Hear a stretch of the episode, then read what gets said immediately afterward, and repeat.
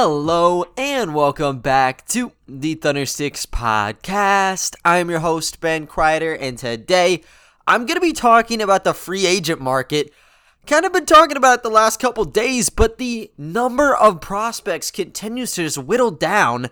So I got to talk about that, of course, but also I got to talk about the Summer League because we are nearing Summer League play, and Oklahoma City, they have not issued out a roster yet and we have started to kind of crack down on things. So I'm going to give you guys my projection before it comes out and just maybe what to expect before Summer League kicks off in Las Vegas. But you got to start with free agency. I talked about it in yesterday's episode. The Thunder have like $28 million remaining. Like the only movement they've done so far is keeping Isaiah Roby under lock and Mike Muscala for 3.5 mil. That's nothing. You know, compared to what other teams have been doing, OKC, they might be the least active team in the league right now in terms of acquisitions. They haven't brought on anybody new outside of the draft. So they're sitting really nice financially where teams like the Knicks and the Spurs, they have 40, 50 million dollars to blow. They used it up in the first 40 hours of free agency on guys like Zach Collins and Alec Burks, you know, and there are still some pretty good players available for grabs. And a couple of them are off the board now. And I think it's worth addressing because it actually does change the situation of maybe what the Thunder could do. And it might give them an advantage heading forward. And this starts out with the Charlotte Hornets and what their situation was. Now, yesterday, when I did my podcast, there was actually a pretty good claim that the Hornets were interested in Lauri Markkanen. And truthfully, they probably still are. Now, Markkanen, he's not under a deal right now. I'm going to go into his situation, but he's readily available. Anyone can make an offer on him, and the Bulls have an option to match the offer sheet. And Charlotte seemed to be the big name. You could try to maybe push out a sign and trade deal because Devonte Graham, he went to the Pelicans. On the Bulls side of things, you had Lonzo Ball go in there, so you can kind of finish off that triangle by sending Markkanen down to Charlotte, and you can kind of figure out the details later. But it looks like that probably won't be reached. And if it does happen, where Markkanen goes to Charlotte, I'm going to be shocked because they just used a good chunk of their salary and picking up Kelly Oubre Jr. And they got him on a two year, $26 million deal. He was looking for a contract anywhere from 15 million to 20 million. And this is just how free agency is gone. And we're going to continue to see it with some of these bigger names still available. You know, they have these really high evaluations for themselves, and as they should, you know, if they believe they're worth 15 mil a year, by all means, go for that. Kelly Oubre, really high volume scorer with the Suns. With the Warriors, he was still putting up numbers. He had a lot of competition there. But, you know, he was able to get kind of close to what he wanted.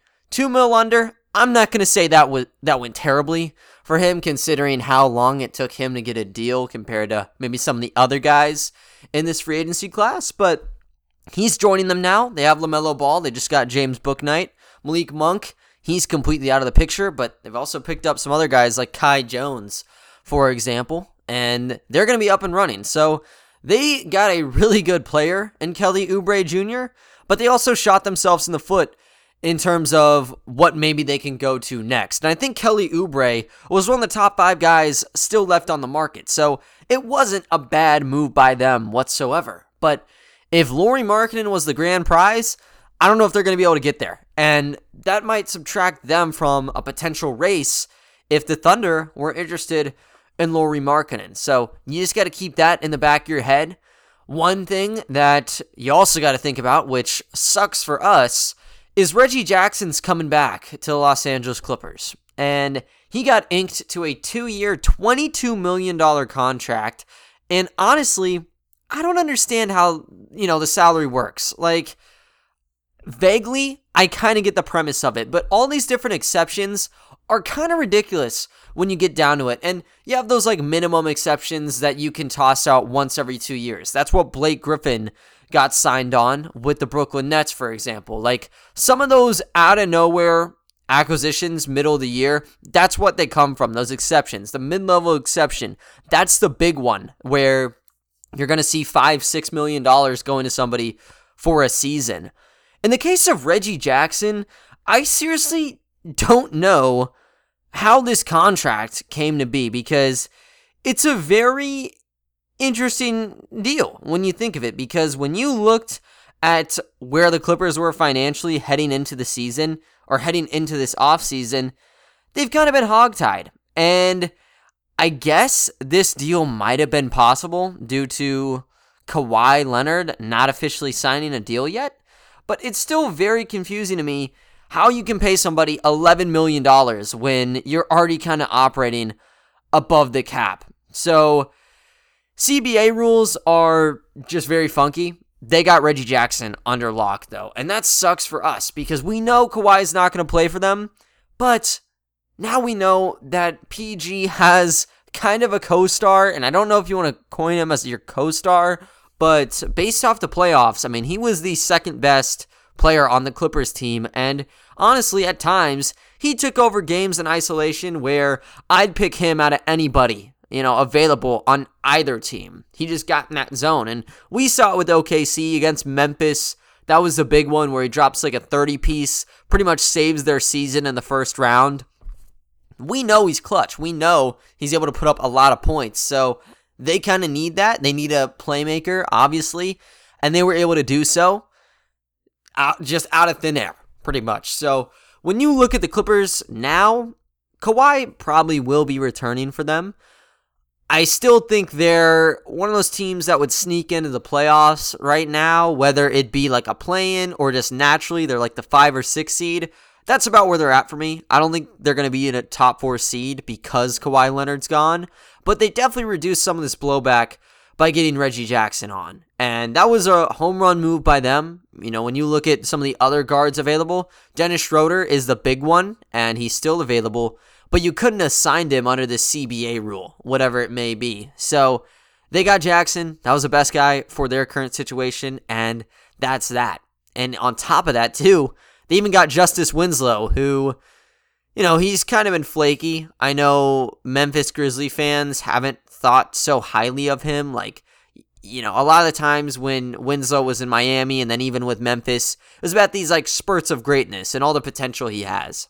People I've heard, you know, out of Memphis, they don't see a lot of those glimpses, and they said, you know, last season there wasn't a ton of them for Justice Winslow. So he's going to be in a better situation with the Clippers, obviously because, you know, they're looking to contend, but, you know, they got a guy there who could be something for them, and they're going to need to get a lot of crucial bench players because of what happened with the Kawhi Leonard injury. But I want to revert back to Lauri Markkanen, of course, because this is a person that the Thunder have had their eyes on. There's been reported interest from them dating back as far as last week. And there's been a couple other teams interested. San Antonio was the big one. Looks like they got Zach Collins. The spiel that I've heard uh, was that the Spurs wanted to make an offer, but the price was way too high. So that's why they went with Zach Collins, and that was that for them. Also, the Hornets were in that conversation. As I mentioned, no dice with them. I think they have used a lot of their, you know, salary. And now the Thunder have 28 mil still. Everyone else is just dipping down lower and lower into these taxes. They just don't have the money. And, you know, they are primed to make a sign and trade deal, make some sort of deal, eat up salary from someone else and get assets. I don't know if it's a first or if it's Lauri Markkanen himself, but they have the money to do so. And I don't think there's any other teams really outside of Chicago that can do that straight up without making moves prior to this or just doing a sign and trade. And one of the things that came out of Lauri Markkanen's camp, and I believe it actually came straight out of his mouth, was you know, he does not want to stay in Chicago. The quote was, We have offers from several different teams. I want a fresh start to my NBA career somewhere else. Hopefully, things will be sorted out quickly with the Bulls. So he's done. He wants to cut ties. He wants to just reinvigorate himself on another franchise. And that's understandable. I mention it day in, day out. You know, the way that he was utilized wasn't really that good after he had, you know, those elbow injuries after Boylen took over. It just spiraled out of control, and I think he's kind of been misused a bit. So he could get new life elsewhere, and he's only 24, so there is clear potential with him. Now, from the Bulls side, when you have someone like Lauri Markkanen begging to get out, 24 year old who wasn't bad for you at all last year, he's pretty productive, obviously at off games, but he has actual value. They could try to sign and trade him, and that could be the only option they want to go with. They have his rights. They extended that qualifying offer to him, and they're going to dictate what happens with him. So they're the end all be all, and if the Thunder don't want to make an offer, or whoever don't want to make a good enough offer, they can be really stingy, and then Lauri Markkanen is just stuck, you know, being a chess piece in just this giant game. You don't want to see that happen, of course. So deals will come in. As Markkanen has mentioned, several different teams have placed offers out, and I don't know if the Thunder would be one of those teams, but you could kind of see it. And it's kind of one of those talks to where do we really want Lauri Markkanen on this team? I I say it all the time, but two three years ago, the answer was undoubtedly yes. He fit exactly what we needed for that current time. We needed a stretch four, and he only needed to play power forward for us. Now you look at what Lauri Markkanen provides. He's going to be a great scorer for you. He's going to help out a lot in terms of SGA. He needs a guy who can stretch it from, you know, a front court setting. And Lauri Markkanen, he's shot above 40%, you know, most of his career. I know he did last year on like six attempts a game. So he would be perfect there. And he still has a little bit of an athletic side to him as well. So offensively, this is a guy that is great for you. Now, when you look at the flip side of things, he maybe isn't the best fit on defense because seven feet tall, he's not giant. Like, he's not that toned up. Maybe like a John Collins would be. That's the really only comparison I make with 2017 guys, specifically with those two. But, um, yeah, I mean, he's not. He's not insanely big. Like, I don't know if he can take 30 minutes a game at center all the time. And for the Thunder, we're kind of used to them not playing traditional centers in their lineups. So, would it be all that bad? Probably not. I think if you do sign him, he is going to be your true center, and that's going to be that. You can talk about Poku getting his reps taken away. I don't know how much we're going to see Poku at the five, if at all. He doesn't look insanely big. Uh, I know that probably doesn't matter in Mark Daigneault's eyes, but, you know, Lauri Markkanen is a bit bigger, and he would help in terms of some lineups, but yeah, he's not going to be the greatest defender on back to basket bigs. That has been shown a lot with him. That's one of the biggest markups when you look at how he plays. It's specifically on the defensive front. So he'd have to work through it. But the way it is right now, Favors is going to play for you. He's actually pretty solid. I think he's going to be a productive guy. He has a decent face up mid range game, not really a three. Mike Muscala we're used to him. He's going to be a sturdy backup regardless of what happens. So technically, you can kind of live with this. And you have Isaiah Roby playing small ball five. Maybe Jeremiah Robinson Earl does as well. You could make it work with those four, and it'd be pretty funky in the rotations, but it would work. But Lauri Markkanen clearly would be better than all of those guys. When you want to look at someone who can play long term for you, Markkanen can check those boxes, and whether it's at power forward or center, he does have the potential. And the way everyone's just tossing out their money, it's really depleted right now, and you might be able to pick this guy up for 12, 13, 14 million dollars. A couple years ago, this guy was on track to make 20 mil a year. And same goes with guys like Schroeder as well. He literally had a 20 plus million dollar offer on the table a couple weeks ago. So times change, and I think this would be a really smart project based on the money that you'd have to, you know, spend on him. If it's not above 15 mil, you could try it. I know, obviously, though, the Thunder, their philosophy is, you know, you're trying to harvest as many draft picks, you're trying to keep those ping pong balls high, and maybe Markkanen would shift those the wrong direction. So I don't know what goes on with him. He's just kind of the guy to keep your eye on in the free agent market. But going past that, I want to talk about the Summer League. And I'm actually not starting with the Thunders. I'm not starting with the Vegas Summer League at all, actually. I'm starting with the California Classic, and I'm talking about OKC Blue Star, Omer Yurtseven. And if you guys want to listen back to my Blue series, every one of those 15 games they played, I had a game recap. Even had some exclusive Blue episodes back then, February, March. Omer Yurtseven was the guy. He was going off at the end of the year and even at the beginning of the year. He was a productive backup, but he blew up at the end. When Moses Brown got recalled, he's out here dropping 34 points. He's dropping 22 in the next game. Like, he was firing on all c- cylinders. And it wasn't just the offensive game, he was getting rejections, rebounds on offense or defense, and his three ball was golden. So he looked like the complete package. And I said, whenever the Heat signed him, you know, this guy's going to be, at worst, a decent backup big man for you.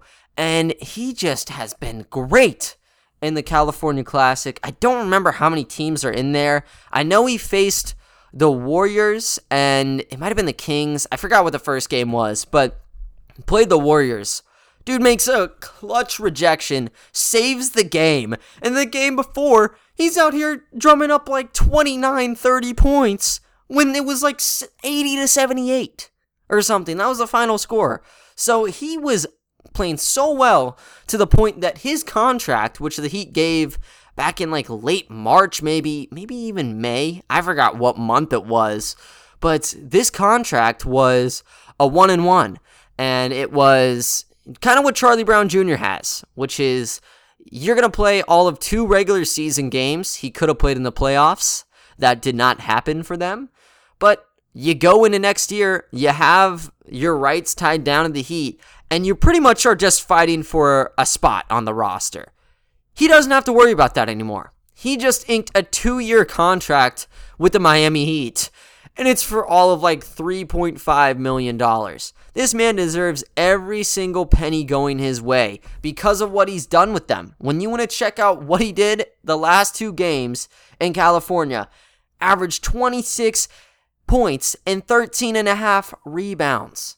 And with OKC on the blue, averaged 15.2 points, 9.3 rebounds, and 1.5 assists in 21.1 minutes a game. He's not a Moses Brown. He's not flying up and down the court, but if you're playing in the half court, he can set you a high ball screen. He can go out. He can shoot it from the top of the key, or he can drive in. And is this me over exaggerating a little bit? Maybe, because as I talked about earlier, you know, months ago, earlier, what am I talking about?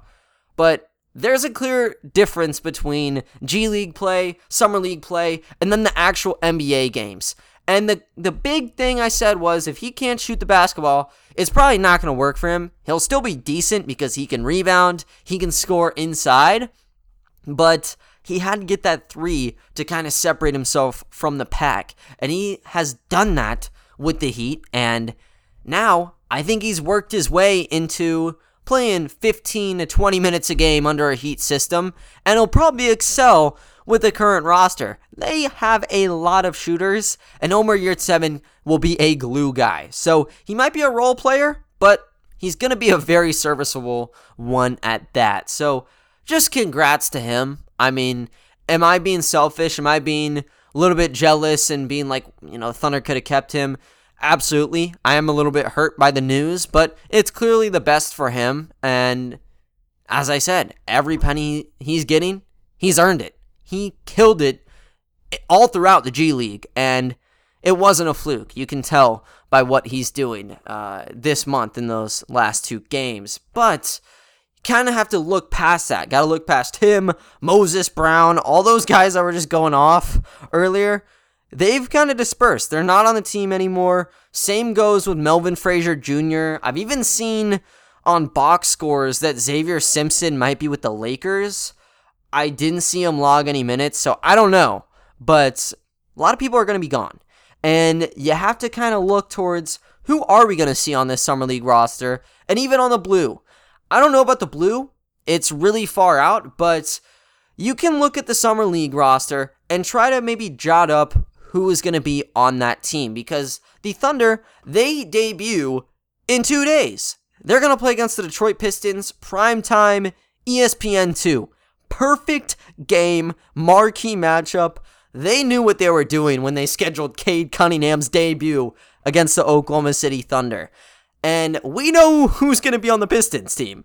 We don't know who's going to be on the Thunders. And it's it's just classic from the organization to do this where they don't want to say anything, whether it's the most minuscule free agent signings or tiny trades where you move Jalen Lecque for Leaf and a second round pick.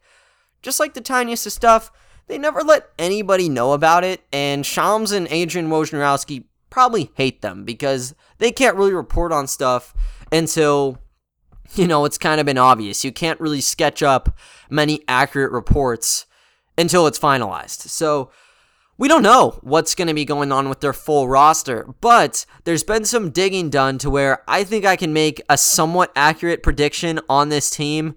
And don't expect it to be 100%. I'm going to clarify who is confirmed, who's not when I run down this list of names. But don't go around spreading this news that every person I say is 100% guaranteed to be on there.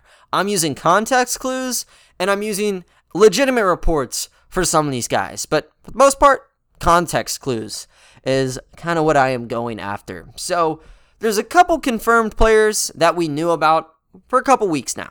And Teo Maledon is the first one. He was addressed in the post draft conference from Sam Presti. Theo will be participating and Aleksej Pokusevski will not. Will his name be on the roster? We don't know, but the plan is he's going to be absent from summer league and he'll be working either through training or some something probably just training he has a personal plan that he's tending to teo does not so he's going to be able to spread his wings even more in las vegas he averaged 10.1 points 3.2 rebounds and 3.5 assists in his rookie year where he also led the team in minutes which is kind of ridiculous for a second rounder. But that's kind of the star you look at, the returning piece who uh, hasn't really gotten a shot in the summer league yet, but you know he will still have some something to prove because who knows how this rotation is going to shape up with the four guards that we currently have, and maybe even five if you want to go into the nitty gritty of things. But past Teo, all four of the guys that the Thunder selected, and Josh Giddey, Tre Mann, Jeremiah Robinson Earl, and Aaron Wiggins are going to be playing. And Giddey, pick number six, you got to see him. He's going to be the star. A lot of passing from him. I don't really know if he's going to be adamant on trying to score or he'll just conform to like a point forward role. But yeah, he'll be a big player there. I think Tre Mann is a person to look out for if you're going for who's going to lead the team in points. This guy's step back jumper is beautiful. Even driving in, he's amazing. He's got the full package offensively, so I'd be uh, looking at him really highly right now. Same goes with Jeremiah Robinson Earl. He's pretty good at everything, master of nothing right now, but he was killing it with Villanova.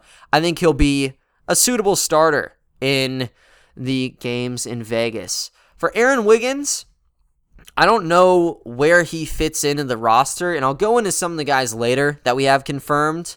But he's kind of more of a two or a three. He's six six. Some may say six foot seven. Three and D. Nothing flashy. This is the perfect glue guy. That's how he was able to get an invite originally. He was a G League uh, invite for their combine, and you know he fit everyone so well. All the teams, you know, the management, scouts, media members, they voted. They wanted him to be in the legitimate NBA combine, and he was still pretty thorough in those two games to where the Thunder wanted to take a shot with him late. So I'd say 20 to 25 minutes a game is a good one with him. I don't know if he's going to be garnering the same amount of minutes as the first four guys I've mentioned. So that's five already that we know. And it turns to six when you mention Rob Edwards. Talked about it two, three days ago. I broke this story I talked to Rob Edwards' agent, and he confirmed that Edwards is going to be on the roster. And I raved about him for 10, 15 minutes in that podcast, but I'm going to shorten it down for right now. This is a guy who can go off for 25 points in 10 minutes, but then he can go one of seven and have like two points. He doesn't really get fouls No bailouts with him, not a Jordan Clarkson where you can lean on something.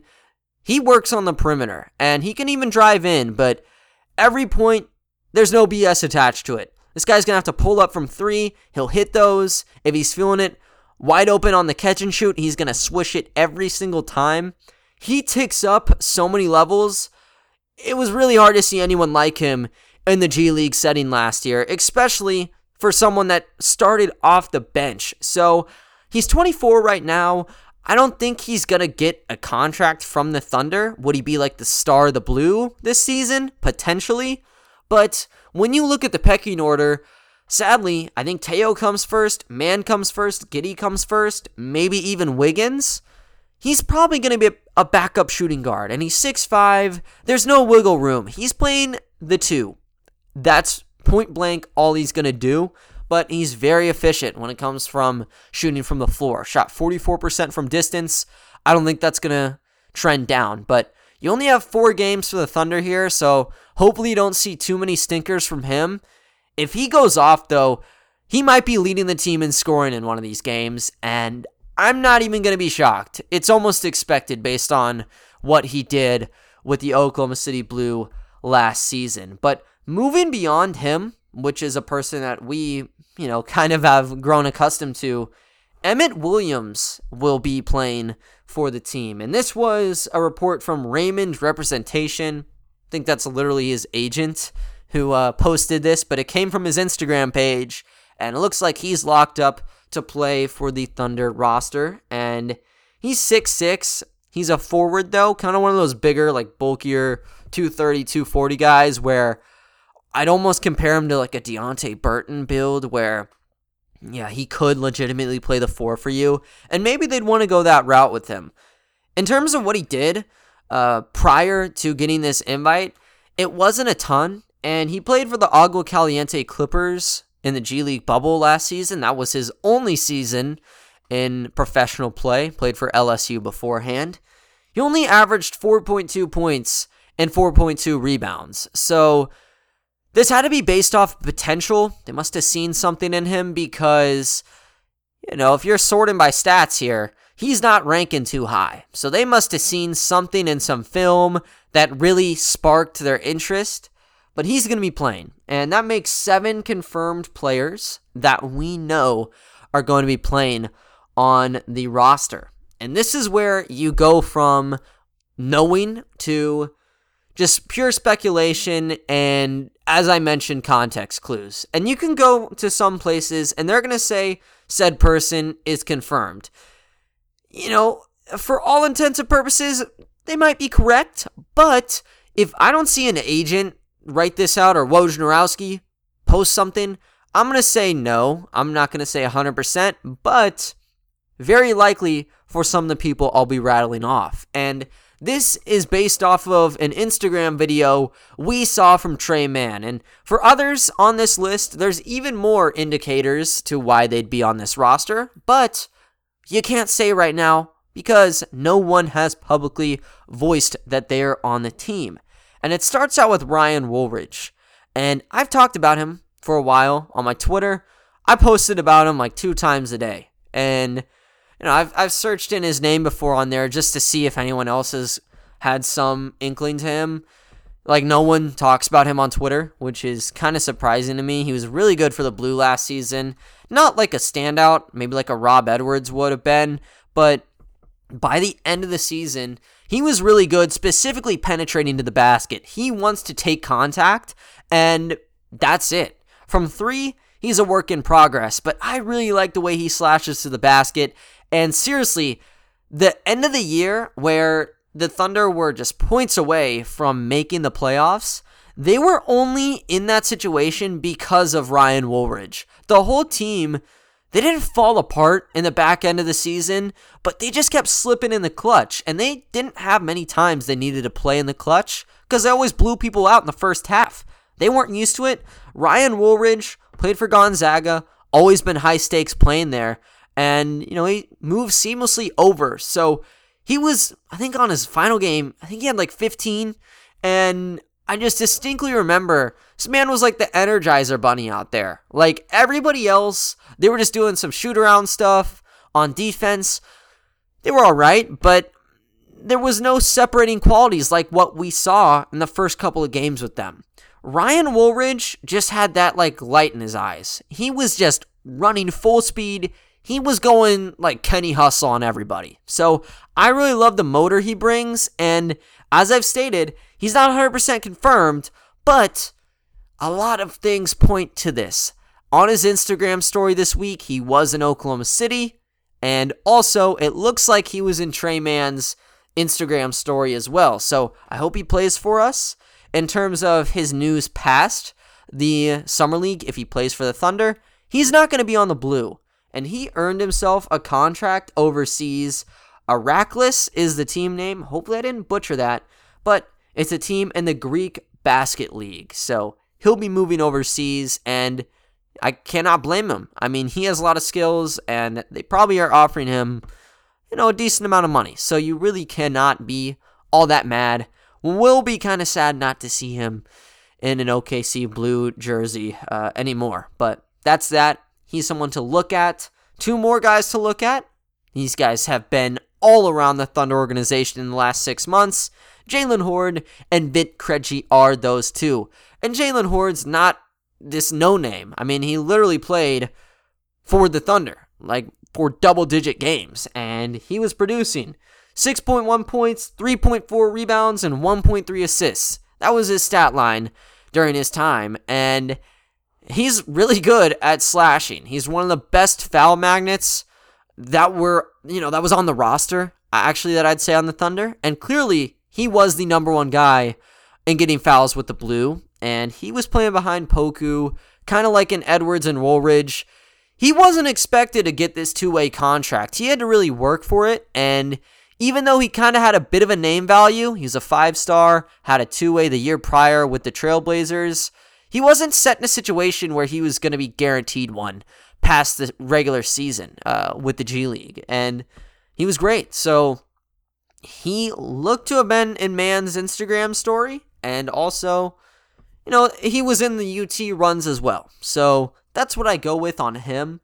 And then Vit Krejci, he was also in Mann's Instagram story, but also too, we've heard about him for nine months. He just got bought out, like the Thunder paid however many million dollars to Basket Zaragoza. So he's released from there. He's going to be suiting up with the Thunder sometime, and it'd be very weird if that just wasn't the case. The thing with him is whether he's ready to play five on five basketball. And I don't know. We've seen tape of him shooting threes. We've seen him working out in the Thunder practice facilities at like four in the morning. But he tore his ACL, and that's very serious. You don't want to play somebody at 90% because if they get re injured, you're back to ground zero, and there's another year right ahead of you where you just got to keep building him back up, and you don't want to make a mistake. So I'd probably say that he's on this roster I think it'd be very weird if he was not listed, at least on the team, kind of like what happened. He was on the blue, but um, he never actually played. So I'd say he's on this roster as well.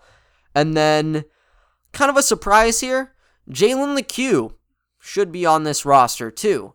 He was on Tre Mann's story. He was also in Oklahoma City this past week, and he played six days for the Thunder, got traded, for TJ and that 2027 second. Really high flying athlete. Hopefully, he will be joining the team. Really, really a cool timeline though, if that shapes up because of, you know, I'd say once you move on from somebody after a week during a trade, there might be a bit of tension, but you know, he's looking for the best opportunity in the summer league, and maybe that does come with the OKC Thunder. If I were to look at it, I'd still think Teo, Giddey, all those guys probably would be above him, but he'll still get his time to shine if he is, in fact, on the team. He played for the Fort Wayne Mad Ants last season and only played four games for the Pacers before getting waived. During this time with the Mad Ants, though, he was pretty productive. Averaged 14.3 points, 3.6 rebounds, and 3.2 assists. So he's known for just slashing inside and he has a tendency to kind of get erratic. He'll make some kind of clumsy mistakes, even as a passer. People have been concerned with him, but it doesn't matter. We're just going to let him spread his wings out in Vegas. Same goes with everybody if they're on the team. So I think we'd probably see him. And then a shocker here who I don't necessarily know, you know, like with Woolridge and Lecque, you can look at Tre Mann's Instagram story and say, oh, for sure, I know that's him, or it really looks like him. Lindy Waters III out of Oklahoma State has been buzzing around, and people have said, you know, they've looked at a photo and said, that is Lindy Waters right there. And it might be true. I don't know. This is one where I wouldn't give it the same odds as the other ones. You know, I'm covering my tail here, but I'm serious. I, I don't know. But it would make a little bit of sense because he's been in Oklahoma for the past year. You know, he finished his time with the OSU Cowboys following the 1920 season and he didn't return, so he's kind of just been out there ever since. He didn't sign overseas, he didn't play in the G League, there was no summer league. His last time playing professional basketball came a couple months ago, or that's when he signed a deal. He's actually played probably like inside a month, uh, really, but he signed a deal with the Enid Outlaws. And this is from the basketball league. That's actually what the association is called the Basketball League. So he signed on with them. I'm assuming it's one of those regional exclusive groups. Like, if I were to make an example, I might compare it to like minor league baseball, where you're in the whatever league. I think it's called the Texas League, where you're only playing people around your region. I'd assume that's how this goes. I don't think the Enid Outlaws are flying to New York to play basketball games, right? They're probably shuttling around to Texas or something. But he got signed there, and clearly he did a really good job because he got offered a deal overseas last month with Palmer Alma Mediterrana Palma of the LEB. And I think that's like the second tier league in Spain. Correct me if I'm wrong, but yeah, he got signed overseas. Just like Woolridge, though, and like a lot of people who are going to be participating in the Summer League, you can be signed overseas and still play in you know, like five or so games. That's just how it goes. And for example, Semaj Christon is on the Nuggets team, and he's like damn near 30 years old now. So it's possible for guys like that to play. And if Lindy Waters is in fact on the team, it wouldn't shock me. Like the Thunder are known to bring in hometown guys, and I don't know if OU has had someone on the Summer League, but they really enjoy just picking apart guys out of Stillwater. I know Markel Brown played for the Blue for some time. Jawun Evans actually played in a Thunder uniform, I think one time, but he got a 10 day contract or something. And then even Michael Cobbins, if you want to go that that route too. He played for the Blue for a couple seasons. So they like the talent that they find out of there, and it makes sense to bring him. He's like a two or a three and he's just a primary shooter. He's been around Oklahoma for a year, and if he's still just hanging around Enid, I wouldn't be shocked to see him suiting up with the Thunder Summer League roster, but you never really know. And that kind of does it for people that have a lot of inklings surrounding them. And there's two guys that have inklings, but we haven't seen them in photos, we haven't seen them through social media. They're just there. And I'm going to start it out with Charlie Brown Jr. He got signed to this two year deal, just like Yurtseven did, where you play like three regular season games, you get 500K or whatever the minimum would have been. And then for the next season, you're not guaranteed for any money. You're just trying to fight for a roster spot. And we haven't heard much from him in a very long time. And even if he doesn't play for them, he got a sweet deal. He played against the Clippers, made like six figures off it, or something to the tune of that. I don't know the exact number, but he played literally one game to get that, and now he might be on the Summer League team. I think he's 24. He might be 25 now, but he's a good 3 and D prospect. He wasn't all that amazing in his two 10-day contracts with the Thunder, but you got to give him a benefit of the doubt. Like they were dropping games by 30 points And even during those times, I remember against the Pacers, like the franchise worst, and they're out there scoring their franchise high. Charlie Brown Jr. was like first or second on the team in field goal percentage, and I don't think he was shooting above 40%. So it was wacky. That was a wacky time to talk about. But he might be back. The only reason I'd say that, though, is he's under a contract, and it's an NBA contract. If he's not there, it'd be pretty wild. I don't know who would give him that advice not to show up when he's in the market to make a million dollars. So he could be returning. I don't know. And Josh Hall's the other one.